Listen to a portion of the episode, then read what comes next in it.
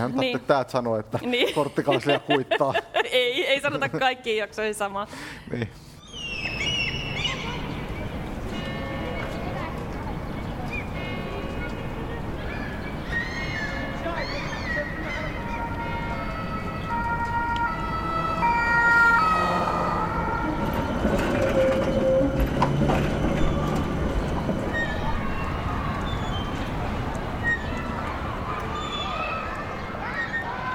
Helsingin kaupunginmuseo esittää Gulashi Paroneja ja Espanjan kärpäsiä, poikkeusaikojen kaupunkielämää Helsingissä. Historian tutkijat Oona Ilmolahti ja Samu Nyström tarkastelevat kriisiaikojen merkillistä maailman menoa, jossa on paljon tuttua myös meille korona-ajan kaupunkilaisille. Kuudes jakso. Kaveria ei jätetä. Yhteiskunnallista tukea ja jokapäiväistä hyvyyttä. Kirsti Teräsvuoren päiväkirjamerkintöjä loka-marraskuulta 1918. Tiistaina 22.10.1918. Kaunis ilma raitista. Kello 10.20 läksin Sofian kadun korttikonttoriin leipäkortteja vaihtamaan. Siellä meni aikaa toista tuntia. Jonossa siellä oltiin olevinaan, mutta se oli aito helsinkiläistä jonotusta – Kyllä minussa kuohuu, kun oikeudesta ei välitetä mitään, vaan työnnetään ennen tulleet syrjään ja tunkeudutaan etumaiseksi. Sivistyneet ja sivistymättömät ovat tässä asiassa samanlaisia. Takanani seisova herra lasinpuhaltaja osasi komentaa herra Granruuttia, kun tämä yritti mennä ennen vuoroaan, mutta itse hän tunkeutui minun edelleni, ja kun minä siitä murisin, lohdutti hän minua sillä tiedolla, että hänen asiansa olisi pian toimitettu. Kyllähän minä odottaa jaksan, mutta sehän se surettaa, kun ihmiset eivät ole oikeudentuntoisia. Minä en osaa tyrkkiä. Herra Granruuttia mulkoilin vihaisesti, kun hän pistäikse tiskin eteen ennen minua, vaikka oli tullut paljon minun jälkeeni. Se on se yläkerran herrasväki, semmoista lipilaaria. Lauantaina toinen 11. 1918. Hyvä ilma, vaikka kylmä. Koko perhe on ollut jauhoja jonottamassa. Isä meni kello kuusi, muut sitten vuoronsa perään. Menin pelastamaan äitiä jauhojonosta. Ilmoitettiin, että jauhoja ei tule ainakaan ennen kello 13. Viisainta oli pysyä paikallaan, kun jo kello kuudesta asti oli jonottanut. Äiti tuli vähäksi aikaa vapauttamaan minut jonotuksesta. Hommasin kotona puolisen tuntia. Iiris alkoi kiireesti pukeutua ja minä läksin hakemaan jauhoja, jotka olivat viimeinkin tulleet. Olin jonossa kolmantena, mutta jauhot sain ties kuinka monentena. Minun ei pitäisi milloinkaan mennä tämmöisiin jonotuspaikkoihin. Voi tämä maailma kuitenkin, kun ei täällä saa oikeutta. Tyrkittiin. Eräs pitkä neiti varsinkin koitti saada minut pois tieltä. Kun myyjätär yritti ottaa hänen korttinsa, sanoin vihdoin, minun vuoroni olisi ollut jo aikoja sitten. Myyjä ottikin silloin minun korttini ja sanoi samalla, etteivät he, myyjät, voi pitää lukua siitä, kenen vuoro kulloinkin on. Niin minunkin mielestäni. Mutta se koira älähtää. Pitkä neiti vieressäni nosti kauhean porun. Se ei ole niin nuukaa, missä järjestyksessä sitä saa, kun kerran on tiskin ääreen päässyt. Minun sisuni kuohui. Järjestys kaikessa, sanoin. Mutta sitähän sitä tässä maailmassa aina puolustetaan, joka on väärässä, niin nytkin. Kuorossa rupesivat ostajat ja myyjät puolustamaan pitkää neitiä – ja minua mulkoiltiin vihaisesti. Poskeni vapisivat niin kuin aina tämmöisissä tilaisuuksissa. Eipä minun tarvitse noiden pärisemisestä välittää, sillä minähän olin oikeassa. Mutta minua surettaa, kun ihmisissä ei ole oikeuden eikä kunnian tuntoa. Vai ei se ole niin nuukaa? Ajatelkaapas, että jauhot ovat loppumaisillaan. Jos ei silloinkaan välitetä oikeudesta, niin viimeksi tulleet voivat saada ja aikaisemmin tulleet jäädä ilman. Koronakevät on jo kääntymässä kesään ja me ollaan täällä kuudennen jakson parissa nyt kaupungin museolla. Istutaan hyvin kauniissa Falkmanin ateljeessa tällä hetkellä. Täällä on hyvin rauhallista ja hiljasta, kaunista ja arvokasta. Tarkoitus olisi tänään puhua erilaisista verkostoista ja hyvyydestä, joka tällaisten kriisiaikojen tullessa korostuu. Kriisiajathan vaatii aina erilaisia uusia järjestelmiä ja tukitoimia, jotka pitää aika nopeastikin saada pystyyn sekä yhteiskunnan taholta että yksityisesti. Ja Koronan aikanahan tämä sulkutila on osittain osunut aika epätasaisestikin ihmisiä, että kaikkia se ei kosketa ihan yhtä paljon, varsinkaan taloudellisesti. Ja sen takia nämä tukitoimet on kohdistunut erityisesti yrittäjiin ja esimerkiksi matkailualalle ja tämmöisiin aloihin, jotka on tästä kärsinyt. Ja nämä erilaiset järjestelmät muotoutuu sitten myös yksityisellä tasolla ihmisten kesken erilaisina verkostoina. Niin kuin tänäkin päivänä ehkä sitten ollaan yhteydessä läheisiin, jotka on eristyksissä ja muuta. Mutta Samu, sulla oli nyt esineitä, jotka liittyy nimenomaan näihin erilaisiin kriisiaikojen uusiin järjestelmiin. Tällä kertaa ajattelin, että voitaisiin lähestyä tätä jakson teemaa tämmöisen kahden kovin erilaisen esineen kautta, jotka pintapuolisesti näyttää, että niillä ei juuri ole tekemistä toistensa kanssa, ne on eri ajoita ja kovin erilaisia, mutta tarkemmin katsottuna nämä molemmat kertoo tietystä poikkeusaikaan liittyvästä keskeisestä ilmiöstä. Ensimmäisenä minulla on tässä tämmöinen kirjekuori, joka on tullut tuolta kaupunginarkistosta. Ja kun tänne avaa, niin täältä löytyy sitten läjä tällaisia kortteja. Tuossa sullekin jonkun verran Tuossa niitä. mä otan hanskat vielä käteen, niin sitten kohtelemme heitä asianmukaisesti. Joo, eli täältä löytyy kasa Suomen valtion lisäleipäkortteja syksyltä ja loppuvuodet 1917. Ja nämä on käyttämättömiä, että voisi ehkä vielä koittaa toimiiko. Nimenomaan. Joo, nämä on tämmöisiä vihertävän värisiä. Tässä on jonkinnäköinen leima, Suomen leijona vai mikä tässä on taustalla, joo, että tätä joo. ei ole voinut ihan vaan sitten kopioida kovin helposti ja väärentää. Ja siinä on joku puu kanssa tuossa joo. taustalla.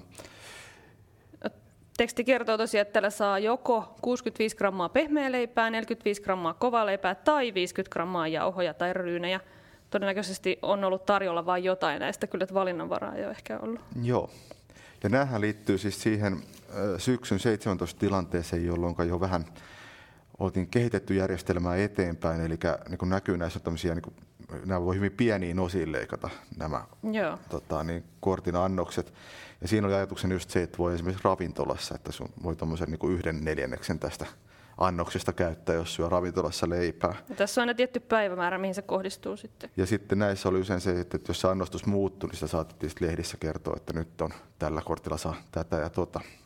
Ja sitten tässä tosissaan lukee, että tämä on lisäleipäkortti. Aivan. Ja se tietysti tarkoittaa sitä, että oli todellakin tämä leipäkortti, joka jaettiin kaikille, kaikille korttitalouksille, mutta lisäleipäkortti oli sitten sellaisille, jotka työskenteli sellaisissa ammateissa, joissa tarvittiin vähän enemmän energiaa, eli fyysisen työn tekijöille.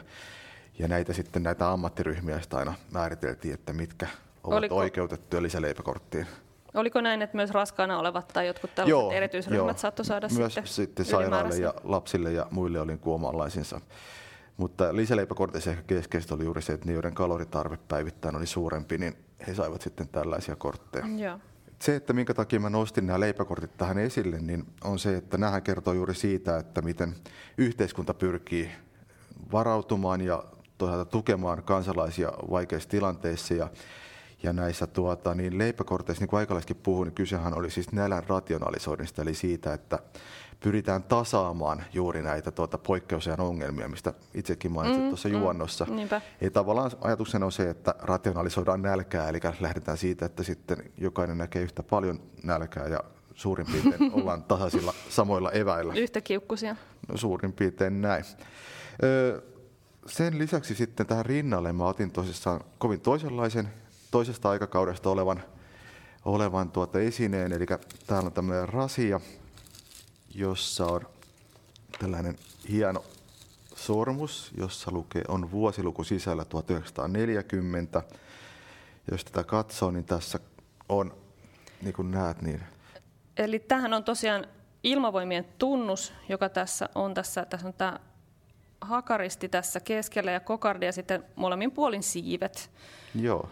Näin on, ja toi Hakaristi ilmavoimien tunnuksena, niin sehän oli nimenomaan vuodesta 18 lähtien, jolloin sisällissodan aikana ilmavoimat saavat ensimmäisen koneen lahjoituksen Ruotsista, ja tämä Hakaristi oli tämän koneen lahjoittaneen kreivi Erik von Rusenin henkilökohtainen onnen tunnus. Mutta tämä sormushan ei liity siis kuitenkaan sisällissotaan, vaan myöhempään aikaan. Ei, tämä liittyy tosiaan toiseen maailmansotaan, jolloin tässä on ehkä kaksi puolta, että tässä on niin todellinen yhteiskunnan tarve, mutta sitten tässä on myös yksittäisten ihmisten halu auttaa ja tuntea tekevänsä jotain. nytkin tänä päivänä monet varmaan miettii tai on tuolla somessakin paljon palstoja, että mitä voin tehdä, miten voin auttaa, mm. miten voin osallistua. Ihmisen tarve osallistua näihin ponnistuksiin ja konkretisoituu tässä esineessä. Että he pystyivät lahjoittamaan esimerkiksi vihkisormuksensa tai jonkun muun kultasormuksen kultaesineen, mitä sattui sitten olemaan, niin valtiolle ja he saivat tästä sitten tämän rautasormuksen tai ilmavalvontasormukseksi kutsutun, kutsutun esineen sitten tilalle. Ja näitä oli kahdenlaisia, että tämä oli tämä ilmapuolustussopimus ja sitten oli tämmöinen kokardin ruusukkeellinen sormus myös. Ja tämähän ei siis ole rautaa, vaikka tätä puheessa mm. rautasormukseksi kutsutaan, vaan tämä on alpakkaa, tämmöistä metalliseosta. Ja sinänsähän tällä tarinalla on aika surullinen loppu näiden yksittäisten ihmisten kannalta, että näitä ei sitten käytetty siihen ilmatorjuntakalustoon, mikä alun perin oli puheena, vaan ne meni vähän tämmöiseen abstraktiin valuuttavarannon kasvattamiseen sitten loppujen lopuksi. Joo, tämä aloite näihin tuli lehdistökirjoittelussa jo talvisodan aikana, mutta sota ehti loppua ennen kuin päästiin sitten tuumasta toimeen pidemmälle, mutta valtavasti näitä kertyy, että yli 315 000 kultasormusta kerättiin siinä välirauhan aikana. Yhteensä 1752 kiloa. Joo. Miettii sormuksena, joka on aika, aika kevyt esine, niin se on aika hurja määrä. Joo, mikä juuri kertoo siitä tavallaan, että miten tämä oli semmoinen yhteinen ponnistus, johon jokainen todella hyvin henkilökohtaisen panoksen toi poikkeusaika nostaa esiin helposti tämmöisen yhteenkuuluvuuden tunteen ja tarpeen toimia yhdessä. Ja, ja myös tosissaan tämä, että tämä aloite tuli sieltä lehdistöstä ja sitä kirjoitettiin nimenomaan siis yleisökirjoituksissa ja muissa. Eli vähän sama ehkä kuin tämä päivänä voi miettiä, että miten Suomessa nostetaan esiin jotain, että näin voisimme auttaa mm, tai jotain muuta. Niinpä. Mutta millä tavoin nämä sitten liittyy toisiinsa, tämä sormus ja nämä kortit? Niin nämä molemmathan kertovat siitä, että poikkeusaikoina valtio- ja kuntien merkitys yhteisön selviämisessä korostuu Sodankäynti on varmaan yksi epäilemättä ensimmäisiä valtionmuodostuksen syistäkin aikanaan ollut. Mutta joka tapauksessa on tarve toimia yhdessä. Leipäkertit kertovat siitä, että nähdään, että on valtion tehtävä, valtion kautta pyritään pitämään kaikki mukana samassa veneessä. Ja sitten nämä sormukset kertoo siitä, että poikkeusaikana on valtava tarve ihmisillä nimenomaan tukea näitä ponnisteluja. Ihmiset luovuttavat sormuksensa, jotta valtio saa lisää rahaa. Aivan. Eli yhteiskunnan resilienssi eli selviytymiskyky ratkaistaan oikeastaan just kahdella tasolla, että toisaalta, että miten valtio ja kunnat pystyvät poikkeusaikana reagoimaan, sekä toisaalta, miten jokainen meistä omassa elämässään pystyy tilanteeseen reagoimaan. Ja nämä yhdessä tavallaan tuottaa sen kokonaisuuden, mm-hmm. joka poikkeusaikana ratkaisee, että mihin suuntaan mennään.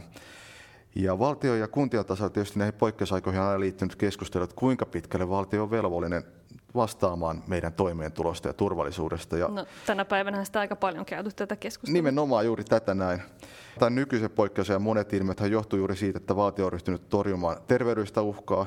Välillä tuntuu, että jopa keskustelussa valtion odotetaan, että puuttuu vähän kaikkeen. Että mm. me emme tavallaan niin kuin vaadimme koko ajan, että tarkat ohjeet ihan kaikkea valtion pitäisi säännöstellä kaikkea. No, mitä saa tehdä, mitä niin, pitää tehdä. Niin. Ja tämä on hyvin tuttu esimerkiksi vaikka juuri se, että ensimmäisen maailmansodan ajat se keskustelu juuri, että pitääkö valtion ruokkia kaikki, onko velvollisuus järjestää työtä ja niin poispäin. Eiköhän sama kuin nytkin, että pitääkö yrityksiä tukea ja muuta. Ja aina ei ole keinoja välttämättä. Ja tämä nimenomaan ensimmäisen maailmansodan aikana tämä tilanne tietysti sille erikoinen, että sitä ennen tätä ei ollut kokeiltu. Eli ei ollut kokemuksia mm. siitä, että miten moderneja yhteiskuntia voidaan tukea. Ja silloin tietysti vallassa olijat pelkäsivät ennen kaikkea Pariisin kommunin tapahtumia. Eli se, että jos nälkäisiä kaupunkilaisia ei ruokita, niin päädytään kapinaan, Kaukseen. vallankumoukseen mihin sitten meilläkin lopulta niin, päädyttiin. Kyllä.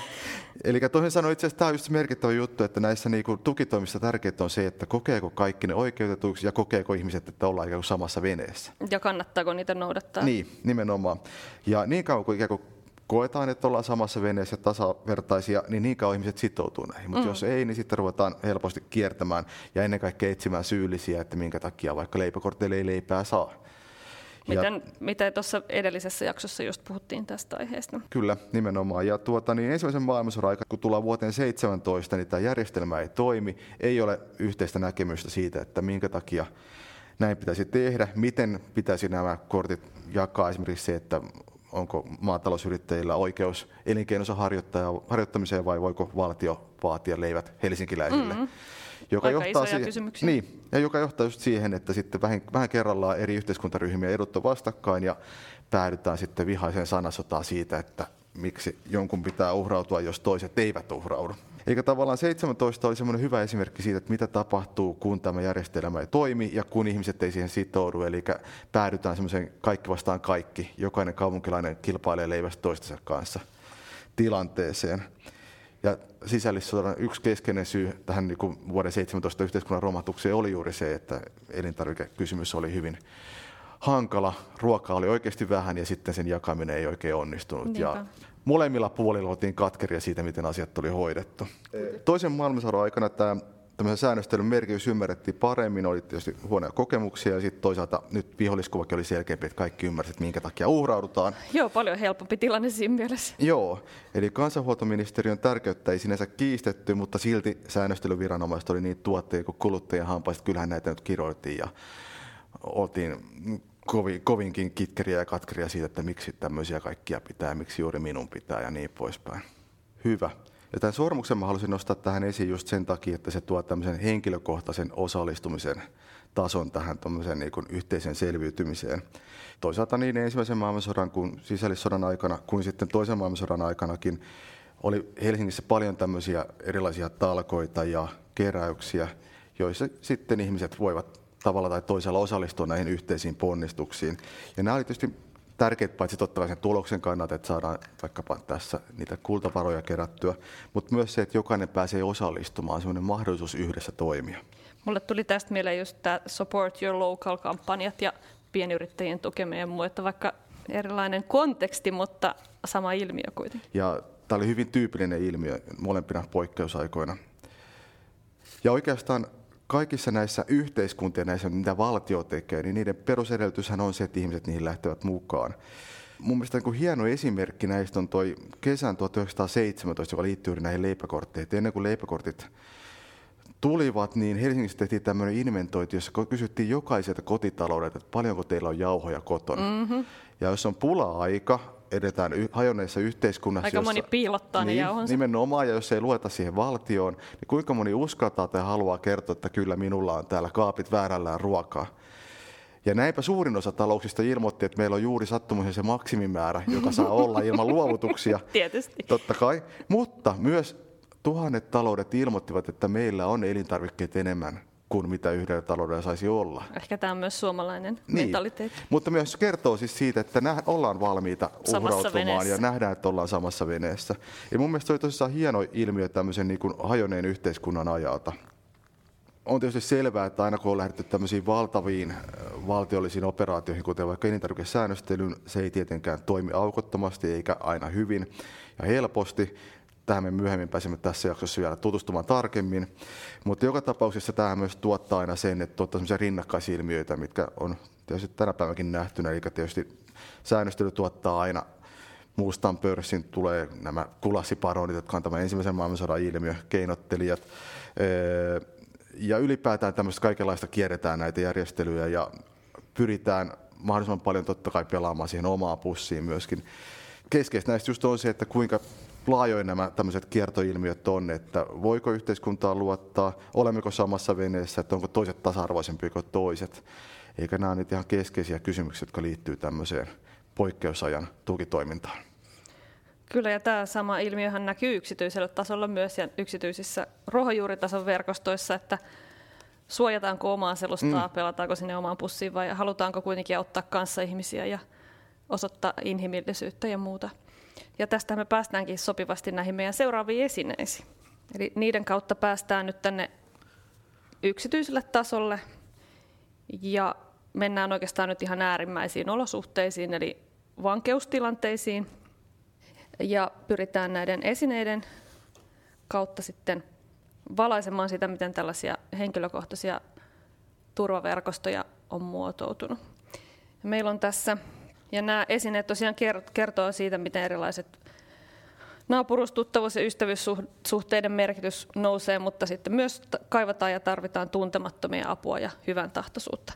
Ja meillä on tosiaan äh, nautintoaineisiin liittyviä esineitä taas kerran.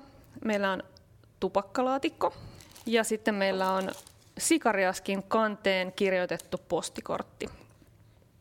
Eli meillä on nyt tupakka ja sikarit. Ja sitten meiltä löytyy vielä kirjeitä ja kortteja, joita on kirjoitettu va- vankeudesta toinen osapuoli tässä on punaisten valkina reaalilysellä ollut Aarre Merikanto, ja toinen osapuoli sitten tämmöinen Augusto Koskinen, joka oli Suomenlinnan vankileirillä. Että kaksi hyvin erilaista todellisuutta, mutta jotain yhteistäkin niistä ehkä voidaan löytää. Joo, tämä tupakkaaski on kyllä tosi mielenkiintoinen. Tämä on tuota, niin, kaupunginmuseon kokoelmista saatiin tänne näin. Toi on hieno ja siellä on tupakatkin sisällä vielä. Täällä on savukkeita joo ja niissä lukee, on leimatkin, että Helsingin tupakkatehdas. Ja tämä on siis salama laatua. Todella vaikuttava ja enää, enää tupakalle kyllä tuoksu nämä, mutta... Ei, ehkä vähän tämmöiselle pölylle, arkiston pölylle. Siinähän on etikettikin on Helsingis, helsinkiläisvalmisteinen Tilman Oyn valmistama etiketti. Kyllä, ja sitten tietysti tässä huomio kiinnittyy siihen, että filtteri on vähintäänkin yhtä pitkä kuin tämä tupakkaosuus. Säästösyyt ehkä tässä. 25 kappaletta ilmeisesti siinä on ollut. Ja olisiko sitten syy, että tämä nyt täyttää spekulointia, mutta sinne pohjaan on kirjoitettu lyijykynällä vuosiluku 1918, että olisiko sitten näin, että olisi haluttu tästä ajasta säästää nämä viimeiset. Hmm, Koska tuo on ollut kullan arvoista tavaraa, että se on aika jännä, että niitä on säästynyt tuolta ajalta, kuten kohta päästään kuulemaan. Tosiaan tuossa helmikuun lopulla 18 oli tämmöinen taistelu kirkkonummella, jossa vangittiin viitisen sataa tällaista porvarispoikaa josta aika iso osa oli sitten helsinkiläisiä. Ja heidät vietiin tuonne ruotsalaiselle reaalilyseolle, jonka me tunnemme nykyään Sibelius-lukiona, että kaupunkikuvasta haettavissa oleva paikka edelleen. Ja siellä he sitten viettivät tuohon Helsingin valtaukseen saakka aikaansa, eli parisen kuukautta. Ja tietysti jos me nyt verrataan sitten näihin punavankileireihin, joihin kohta päästään, niin tämä kuulostaa tietysti vähän leikkivankeudelta välillä. Eli siellä oli kohtuullisen mukavat olot ja kotipuolesta paketteja tuli ja verkostosta kertoo myös se, että koko Helsingin porvarista tietysti sitten organisoitui ja eri tavoin pyrki tukemaan näitä reaalilyseon vankeja. Jos mennään tähän sikarilaatikon kanteen, se on tosiaan ensimmäinen posti, jonka tämä Aarre on sieltä Lyseolta kirjoittanut. Voin kuvitella, että hän olisi ehkä siellä taistelukentällä ollut tämä sikariaski taskussa ja on siitä leikannut tämän kannen. Sehän näyttää vähän nykyajan lasin aluselta ja varmaan silloinkin käytetty kyseiseen tarkoitukseen, mutta hän on siihen sitten tähän tyhjälle puolelle kirjoittanut Karte Postale ja herra Oskar Merikanto Korkean Vuoronkatu 17, eli on niin postikortin muotoon. Ja sitten hän kirjoittaa, että 22. helmikuuta Helsinki ruotsalainen reaalilyseo. Olemme nyt täällä, hyvin voimme. Kohta tänne voi tuoda tapaamaan. Sänkyvaatteita, vaatteita, ruokaa, literatuuria ja tupakkaa saa tuoda. Tavaroistani ei ole jäljellä kuin pelssiä, reppu huivineen. Toiste enemmän rakkaat terveiset Aarre. Tämä on hyvin jännän näköinen. Tämä. Että tosiaan siinä on toi sikari, ideal sikareita ja sitten Suomen leijona taustalla ja tämä punakeltainen mm-hmm. väri, joka silloin vielä näytti olevan Suomen tunnusvärit. Ja se, miksi mä nyt puhun tästä sikariasken kannesta ja kohta tuosta tupakkaaskista enemmän, niin liittyy just näihin yksityisiin arjen verkostoihin, joita, mm. joita muotoutuu. Eli tosiaan, niin, joka, jota pyörittivät omaiset vankien tukemiseksi ja myös ympäröivä yhteisö sitten lähinnä omasta kuplasta, mutta myös tietysti sitten tätä yleistä inhimillisyyttä oli havaittavissa. Ja tämä sikariaski ja tupakkalaatikko on tietysti siinäkin mielessä kuvaavia, että ne on niitä, joita ensimmäisenä melkein kirjeessä ja korteissa sitten pyydetään. Että sikareita kului, lisäksi tietysti aarella kaakaota ja suklaata ja hunajaa ja hauska kuvaus näistä porvarillisista verkostoista on, kun tämmöinen, tämä koko, ehkä koko hänen oman viiteryhmänsä, tämä ehkä viitisen toista nuorta miestä kiittää kortissaan äh, kollektiivisesti tämmöisessä kortissa, joka on nimetty sotavankien tervehdysystävilleen. Tässä ilmeisesti kiitetään mämmistä, jota he saivat ja söivät suurella intohimolla avekkeineen. Aarellahan oli siinäkin mielessä aika hyvä tilanne, että vanhemmat asu viereisessä kaupungin osassa ja heillä oli hyvät verkostot varmasti hankkia erilaista tavaraa ja lyhyt matka tuoda. Ja varmasti vartijat eivät helposti kieltäytyneet, kun professori Rouva tuli tuomaan paketteja hakemaan likaisia kalsareita samalla, että ehkä siinä oli niin, vaikka kirjeitä kuitenkin jonkin verran sensuroitiin ja niin pyydettiin mielellään pitämään lyhyinä, mutta ne kuitenkin kulki aika, aika hyvin, eikä tässä niin kuin hirveästi esteitä ollut tälle ruoan toimittamiselle. Ja sikareiden ja kirjojen ja nuottien ja mitä kaikkea mahdollista sinne nyt kulkikaan. Eli aika tämmöinen avoin, avoin tie kuitenkin oli. Joo, tämä oli tosissaan omanlaisensa tapaus tämä tuota, niin reaalilyseon, ruotsalaisen reaalilyseon vankien tilanne siinä sisällissodan aikana Helsingissä. Että se oli nimenomaan tämä porvallisen Helsingin iso juttu, että siellä oli lähes jokaisen suvun edustajat, että siellä oli keskeinen osa Suomen sivistyneistön nuorisoa vankina. Ja Sitähän pelättiin, että se räjäytetään tai niin, jotain nimenomaan. muuta. Ja siis tämmöinen uhka tietysti sisällissodan koko, aikana koko ajan oli, että heille voi myös käydä huonosti. Eh, Nämä vangit olivat päätyneet sinne reaalilyseolle sen takia, että he antautuivat eh, Ruotsin lähetystön välittämissä neuvotteluissa, että Ruotsin lähetystö sitten valvoi näitä heidän olojaansa ja myöskin Kyllä. punainen risti oli paikalla ja muuta, että he, heidän niin kuin tueksensa organisoitiin kaikki mahdollinen, Voimat, mitä vaan oli. sisällissodan aikana oli mahdollista. Ja nyt mennään tosiaan ihan toisenlaiseen todellisuuteen, ja joilla kuitenkin yhteinen nimittäjä on tämä vankeus ja epävarmuus tulevaisuudesta. Ja edelleen ollaan tupakkatuotteiden parissa, mutta tällä kertaa savukkeiden. Tämä tietysti kertoo myös yhteiskuntaluokista, että reaalilyseolla tuprutellaan sikaareita ja vankileirillä sitten enemmänkin tuota tupakkaa. Ja nämä savukkeethan oli vankileiri todellisuudessa täällä Suomenlinnassa nimenomaan aika arvokas tuote. Ne oli sekä tietysti ihan konkreettinen tämmöinen nautintoaine, sitten ne korvasi ehkä ruokaa siinä mielessä, että ne hillitsi nälän tunnetta, ja sitten vielä ne oli rahakin arvokkaampaa vaihdon välinettä. Että siinä on todella monta syytä, miksi tämä meidän toinen henkilö, Augusti Koskinenkin, niitä lähes joka kirjassaan vaimoltaan pyysi. Nyrkkiposti tosiaan tarkoittaa sitä, että se kulkee kädestä käteen, eli mm. nyrkissä tai ehkä just jossain taskussa tai vaatteiden alla. Ja se kulki tosiaan usein sitten erilaisten ö, vankileirin työntekijöiden, työjohtajien, vartijoiden muiden mukana sitten kaupunkiin laivalla siitä päivittäin. Ja tämä Augusti Koskinenhan oli kolmessa paikassa itse asiassa vankina. Hän oli myös tuolla Reaalilyseolla, mm, niin kuin Aare, mikä on tässä aika hauska yhteensattuma. Sitten hän oli Katajanokalla ja sitten lopuksi tuolla Vieporissa. Ja hänellä oli yksi lapsi ja vaimo asui tuolla Tapanilassa. Eli voi ajatella, että tästäkin syystä oli vaikeampi toimittaa tavaraa Suomenlinnaan kuin Aaren tapauksessa tästä ihan lähikortteleista. Mutta siitä huolimatta paljon tavaraa kulki, mm-hmm. eli verkostot olivat kunnossa siinä mielessä. Ja jos mä nostan muutaman pointin ää, nyrkkipostikirjasta, joka tuolla kansanarkistossa on säilynyt, niin täällä esimerkiksi Koskinen kirjoittaa vaimolleen, että työnjohtaja luvannut välittää kirjeitä ja rahaa sekä ruokaa, pyytää tupakkaa, koska se on monta kertaa arvokkaampaa kuin raha, ja pyytäisi, että vaimo käyttäisi esimerkiksi tämmöisen tupakoimattavan tuttavan tupakkakorttia sen hankkimiseen. Eli tässäkin nämä verkostot toimii, että näitä kortteja sitten vaihdetaan sen mukaan vähän, mitä kukakin tarvitsee.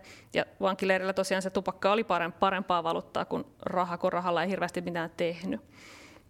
Sitten täällä on tämmöisiä, kun rahaa ei saa tuoda, voi ommella vaatteisiin piiloon, eli jonnekin, jos toimittaa esimerkiksi puhtaita alushousuja, niin sinne voi ommella jonnekin rahaa mutta ei sitä paljon tarvitse, kun on savokkeita.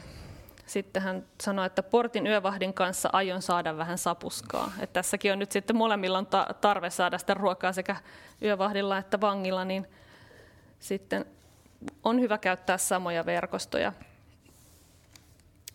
Tosiaan nämä vankileirit voidaan nähdä julmuuden ja kärsimyksen paikkoina, mitä ne todellakin oli, mutta ne oli myös tällaisia inhimillisten verkostojen paikkoja, jossa avustusketjut sekä vankileirillä että sitten ni, niillä olevien ihmisten omissa verkostoissa kaupungin puolella toimi tavallaan yötä päivää hankkiakseen näitä erilaisia hyödykkeitä, ruokaa, saippua, tupakkaa. Ja se oli, se oli tietysti bisnestä, mutta se oli myös jollain tasolla sitten inhimillisyyttä. Hyvyys on ehkä paljon sanottu, mutta sitäkin siellä varmasti oli. Ö, eräs tällainen niin sanottu hyvyyden muoto oli myös tällaiset kirjat ja todistukset, joita sitten tietysti paljon kirjoitettiin. Mm. Niitä esimerkiksi isännöitsijät kirjoitti talojen asukkaille, että tämä henkilö ei ole osallistunut mihinkään laittomuuksiin. Ja tietysti maaseudulla oli tarve saada ihmisiä takaisin töihin, niin kirjoitettiin sitten, että vastaan tästä henkilöstä otan hänet töihin pois sieltä vankileiriltä. Ja yksi esimerkki on tämmöinen Salme Setälä, valkoinen naisaktivisti, joka toimi tuossa punaisen Helsingin aikana salakuljettajan aseita ja muuta, niin hän oli sitten punaisten vankina myös hetken aikaa, ja, ja hänellä sitten syntyi hyvät välit tällaiseen vartijaan.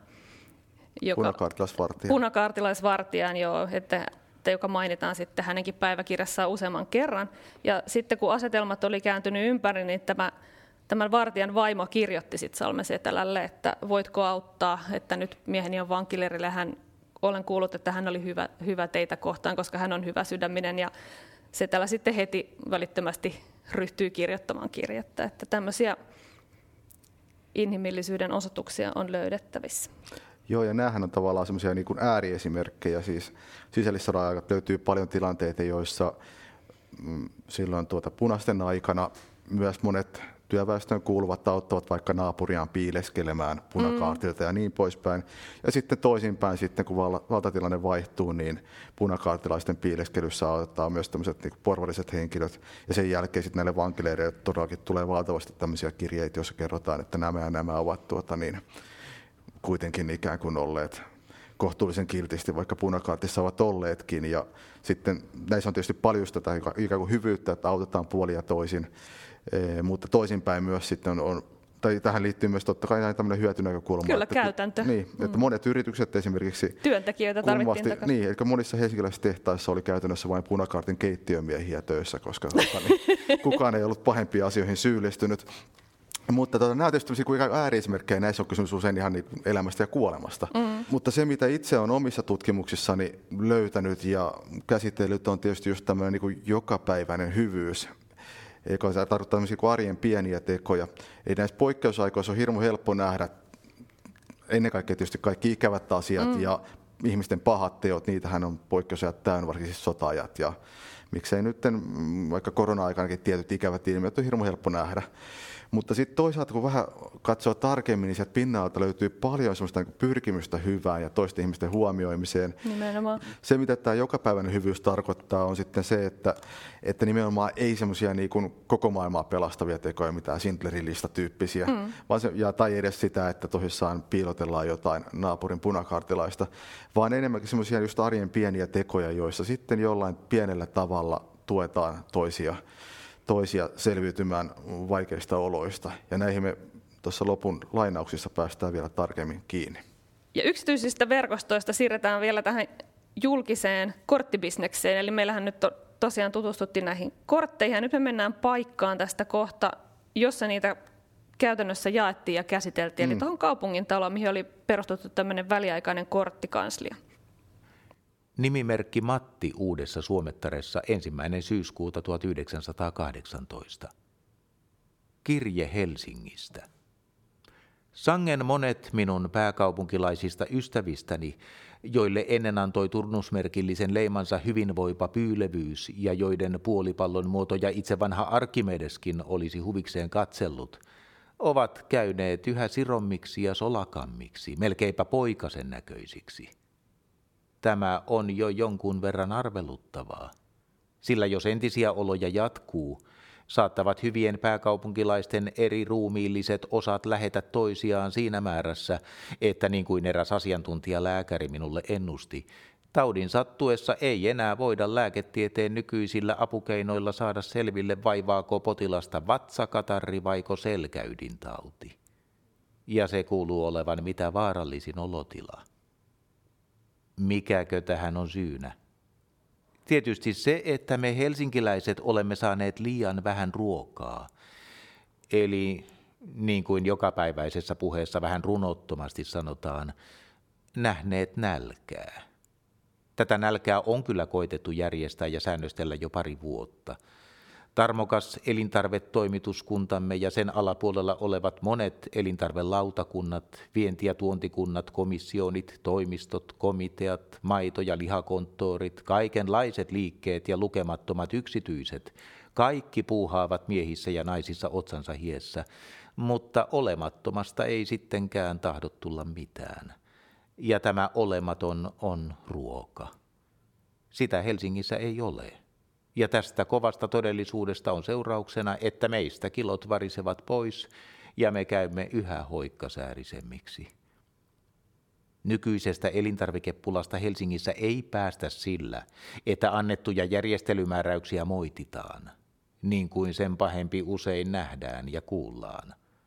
Ainoa pelastus meillä on siinä, että noita määräyksiä tunnollisesti ja rehellisesti noudatetaan. Laitos semmoinen kuin korttikanslia on tietenkin alituisessa kosketuksessa suuren yleisön kanssa – kaikki asuntoon tahi huonekunnan kokoonpanoon nähden tapahtuneet muutokset on ilmoitettava korttikanslialle, jolle myös on tehtävä kaikki uusien korttien antamista tarkoittavat hakemukset, kantelut ynnä muut.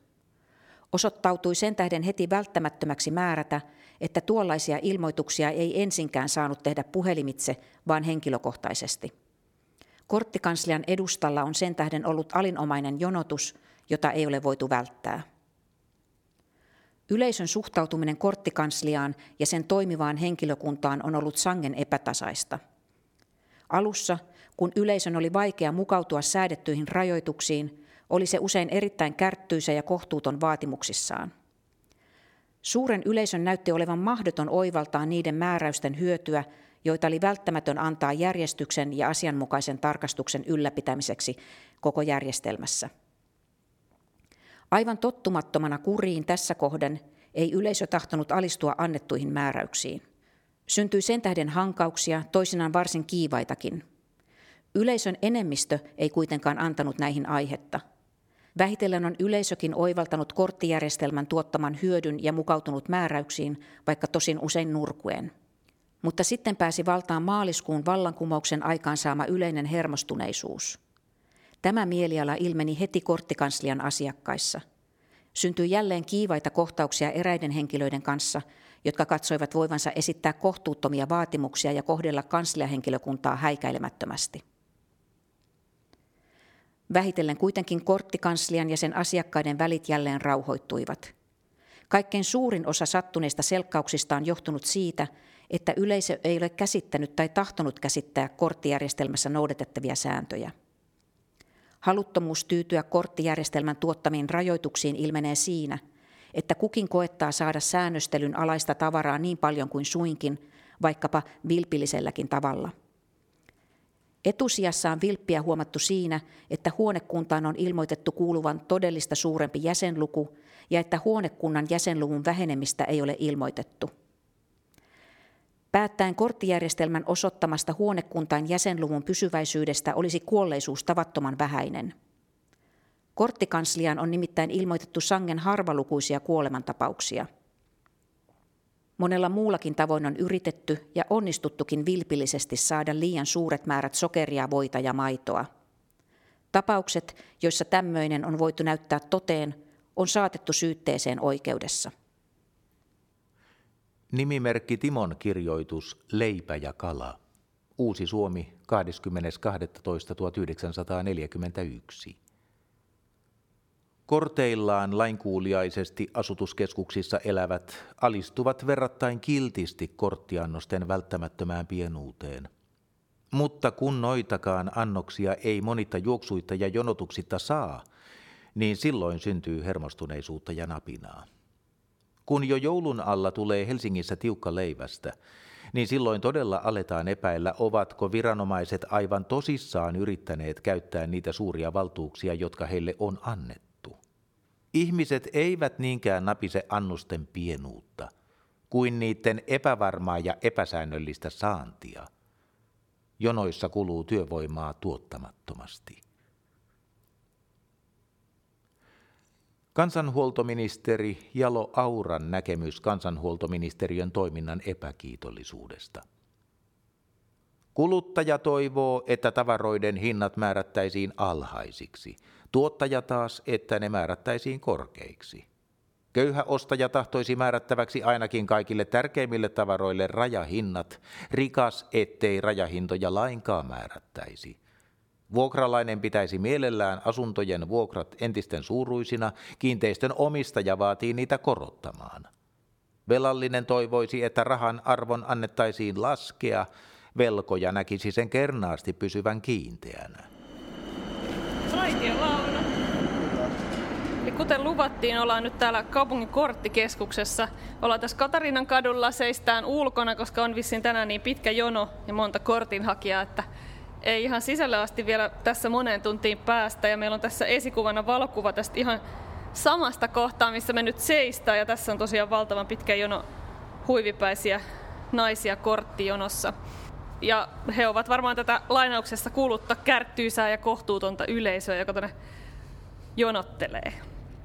Eli tosiaan kuten edellä kuultiin tässä lainauksessa, niin paikalle piti tulla paitsi noutamaan niitä kortteja, myös ilmoittamaan kaikenlaisista muutoksista huonekunnassa ja muuta, niin aika usein täällä on sitten saanut varmaan seistä. Se oli valtava projekti tämä, että 150 000 ihmisille piti ikään kuin tämmöinen korttijakelujärjestelmä toteuttaa. Et siihen siirryttiin kunnallisesti, eli Helsingin kaupunki oli niinku oma toimijasti alkoi tämmöistä toimintaa järjestää sitä mukaan, kun pula paheni. Eli ainoastaan sokerikortit oli aluksi valtiollisia ja kaikki muut oli sitten tämmöisiä, että kaupunki joutui järjestämään. Tämmöistä ei ollut kokemusta, ei tiedetty, että ketä täällä asuu täällä kaupungissa, minkälaisia talouksia, minkälaisia tarpeita niillä on. Ei se ole helppo ajatella tämmöinen, että joo, että jaellaan kortteja ja, ja, ja niillä sitten saa ruokaa. Mutta se, että miten he toteutetaan, niin se oli ihan valtava urakka. Ja näitä tämmöisiä korttikanslioita ja korttikonttoreita oli eri puolilla kaupunkia. Ja sitä mukaan aina kun tuli joku uusi pula, niin perustettiin uusi korttikonttori. Että oli sokerikorttikonttoria, oli e, leipäkorttikonttoria, oli mm, saippualle, mille tahansa tämmöisille tarvikkeille aina omat konttorinsa. Alun perin tämä tota, niin kaupungin korttikanslia olisi jäänyt tuossa kappelissa, miksi tietysti voi miettiä, että kuinka kylmää siellä talvella oli työskennellä ja sitten ennen kaikkea jonot oli ulkona, eli paitsi että ihmiset olivat vihaisia ja ahdistuneita, niin heillä oli myös varmasti kylmää. Että sinänsä se, että siirryttiin tänne vanhan seurahuoneen tiloihin, oli ikään kuin askel eteenpäin, että täällä oli vähän lämpimämpi jonottaa. Ja sisätiloja oli vähän enemmän käytössä. Joo, ja tässä oli tosissaan aluksi toiminut se sotilassairaala ja sitten vasta kun se väistyi, niin tähän pysyttiin sitten toteuttamaan tämmöinen valtava korttikanslia, byrokratia. Ihan jo se, että kenelle näitä jaetaan. Sen takia ihmiset jonotti tänne näin, että tietoja piti päivittää, että kuinka monta ihmistä samassa taloudessa asuu ja niin poispäin. Aluksi näitä tietoja kerättiin siis talonmiesten, isännöitsijöiden ja partiolaisten toimesta. Joka ikisestä taloudesta piti saada tietoa, että minkä ikäisiä siellä asuu, Tuossa meillä oli äsken esimerkkinä tämä tuota, niin, lisäleipäkortti, että onko semmoisia, jotka on oikeutettuja siihen, onko lapsia, jotka tarvitsevat vaikka maitokortin tai onko tuota, niin, sairaat, jotka tarvitsevat sairaskortin ja niin poispäin. Tällainen valtava tietomäärä täytyy kerätä ja sitten aina myös eri tuotteista erikseen. Sitten sen lisäksi piti miettiä sitä, että mistä ihmiset hakee näitä. Sokeria on helppo jakaa tai jauhoja, nehän säilyy, niin voidaan todeta, että joka kaupungin osa jaetaan näin ja näin muuta kiloja. Sitten ihmiset hakee niitä sieltä. Mutta esimerkiksi maito. Niin. Eli maito varsinkin sen ajan kylmäketjuissa menee pahaksi nopeasti, niin täytyy tavallaan tietää, että mistä ne joka ikinen ihminen ne hakee. Ja se on valtavan suuri byrokratia, joka tuottaa sitten tietysti paljon tämmöistä niin kuin klappia ja toisaalta kaikenlaista kitkaa. Aikamoinen palapeli tarvitaan paljon niin sanottuja virkamiehiä ihmisiltä pyörittämään. Myös. Ja sitten paitsi, että tarjotaan nämä kotitaloustiedot, niin tarjotaan tiedot, että mikä on liikeyrityksien tilanne, mitä leipomot tarvitsevat, mitä tarvitsee ravintolat ja niin poispäin. Eli kaikki tällainen pitää huomioida. Eli hyvä esimerkki tästä byrokratiasta on tietysti näiden käytettyjen korttien hävittäminen. Eli ne oli todellakin ongelma jätettä. Helsingissä laskettiin, että pelkästään leipäkuponkeja kertyy neljä miljoonaa kappaletta Uhu. viikossa. Ja tämä oli valtava pino. Näitä paperitehtaat kieltäytyvät ottamasta näitä vastaan. Ja lopulta näitä sitten hävitettiin juuri täällä seurahuoneen uunissa. Eli koko taloa lämmitettiin sillä, että poltettiin Korteilla. näitä korttikantoja.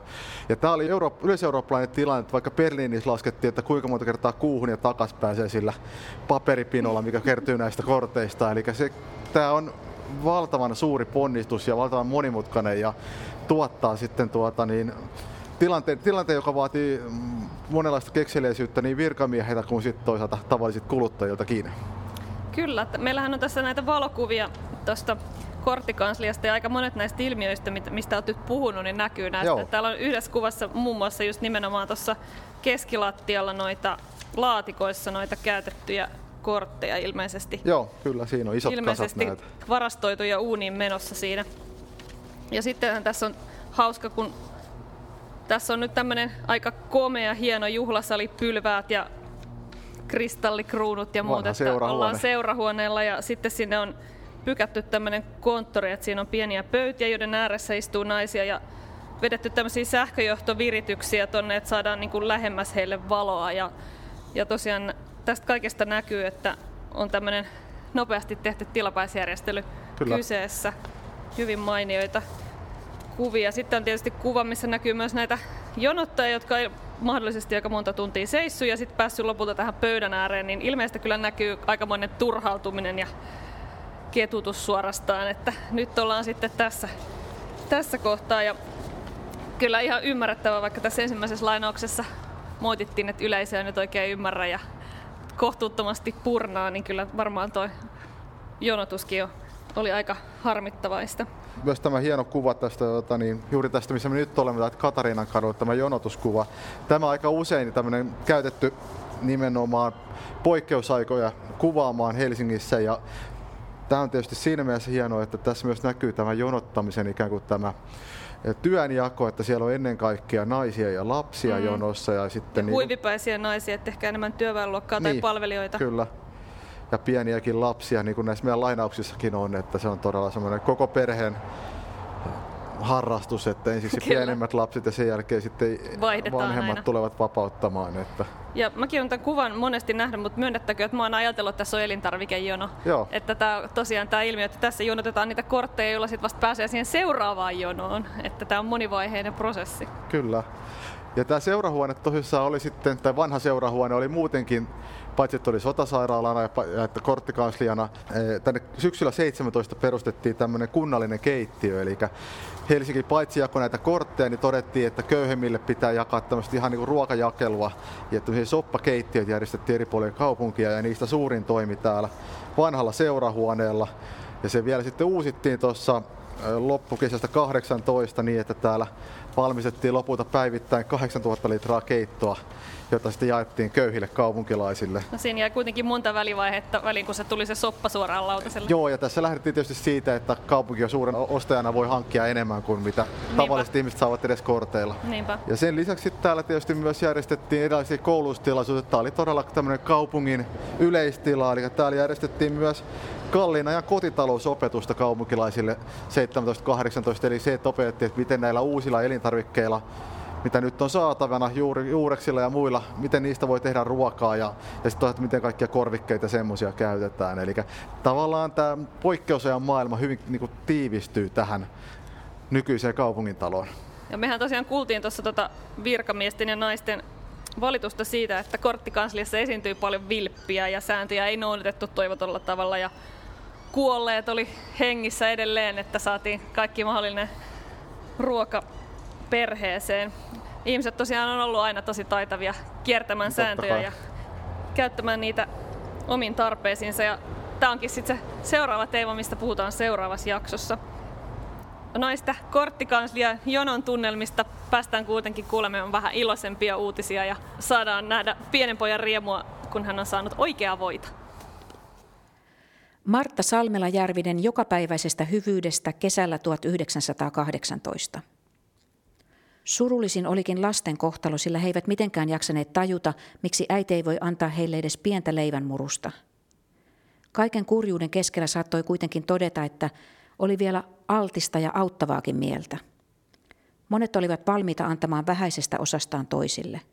Joskus sai keittoon perunoita, joskus lapsille leivänpalan ystävällisen naapurin emännän kädestä – Olimme pitkin talvea käyneet vierailulla sellaisten sukulaisten ja tuttavien luona, joilla tiesimme olevan suhteita maalla oleviin sukulaisiinsa. Kovin monta kertaa peräkkäin ei samassa paikassa kuitenkaan kehdannut käydä. Kun sai korvikekupin ja ruisleipäviipaleen, ei parempaa kestitystä enää osannut ajatellakaan. Entinen asuintoverimme Alina oli kaivopuistossa tohtori Lyydekkenin talonmiehen rouvana, ja hänen luonaan vierailimme usein. Kerran palatessamme sieltä kyläilyltä, kertoi Veikko-poika koko raitiovaunun täyteiselle kuulijakunnalle, että hän on tänään syönyt oikeata voileipää. Uutinen herätti vaunussa iloista huomiota ja eräs setä vakuutti, että sinä varmaan olet tämän vaunun onnellisin pikkupoika. Väinö Pesolan päiväkirjamerkintä 5. huhtikuuta 1918. Emäntäni hyvyys. Päätin eilen ensi kertaa eläissäni mennä seisomaan köyhön, sillä mulla ei ollut yhtään leipää. Kööt ovat olleet ylenpitkiä. On sataa ropsutellut. Useita tunteja ovat ihmiset seisoneet, saaneet yskää, nuhaa. Päätökseni estyi, sillä viime tingassa tuli hätään emäntäni. Hän lupaisi panna poikansa seisomaan. Minä lupasin maksaa poikaselle ja olin tyytyväinen. Kolmen tunnin seisomisen jälkeen sai poika kaksi lämmintä ruisleipää. Pitelin niitä käsissäni kuin aarteita. Hyväilin silmilläni kuin lempilasta. Emäntäni auttavaisuus ei päättynyt tähän. Vähän ajan kuluttua tuli hän huoneeseeni ja ilmoitti saaneensa ostetuksi pari kiloa juustoa. Siitä hän luovutti minulle puoli kiloa. Otin vastaan, en tiennyt miten kiitollisuuttani osoittaa. Mutta yllätykset jatkuivat. Hetken perästä ilmestyi rouva taas huoneeseeni lautasella iso möhkäle voita, joka nyt on kullan arvossa, jota en ole nähnytkään monen viikkoon. Rouvani tarjosi sitä mulle ilmaiseksi lämpimän leivän päälle. Hänen miehensä oli saanut vähäsen voita mailta hommattua. Kyyneleet tahtoivat kihota silmiini. Miten palkitsen emäntääni? Miten voin kyllin korkealle arvostaa hänen sydämensä avuja? Hänen miehensä ansaitsee huonosti, ja kuuden risaisen lapsen kerran asuvat yhdessä huoneessa, ja minä yksin suureellisesti suuremmassa huoneessa. Tänään on jatkunut emäntäni rajaton sydämellisyys. Äsken istuessani pianon ääressä ehätti rouva pienen pussin kanssa huoneeseeni. Käheä äänisenä hän selitti saaneensa mulle ryynejä vähäsen. Hän oli seisonut köössä kuusi sanoo kuusi tuntia. Siinä oli hän menettänyt puheäänensä. Herneitä, joita hän oli köyttänyt, ei hän saanut. Ne loppuivat juuri hänen nenänsä edestä. Tarjosin maksua seisomisesta. Hän ei ottanut vastaan. Sitä vastoin hän seuraavalla käynnillään teki entistä suuremman yllätyksen. Toi lasin maitoa. Sain aivan pienen herkkuaterian, voileipää, juustoa ja maitoa – Maistumista en kykene sanoin kuvaamaan. Maitoa, jota en ole juonut kahteen kuukauteen, oikeastaan olisi pitänyt pitää katseltavana jonkun aikaa. Emäntääni kunnioitan. Ja tällaisia sydämiä, luonteita löytyy heidän joukossaan paljon. Kirous heidän sortajilleen. Koska löydän rikasten joukosta tällaisen yksilön? Tuskin koskaan. Mieliala, Helsinki 1939-45.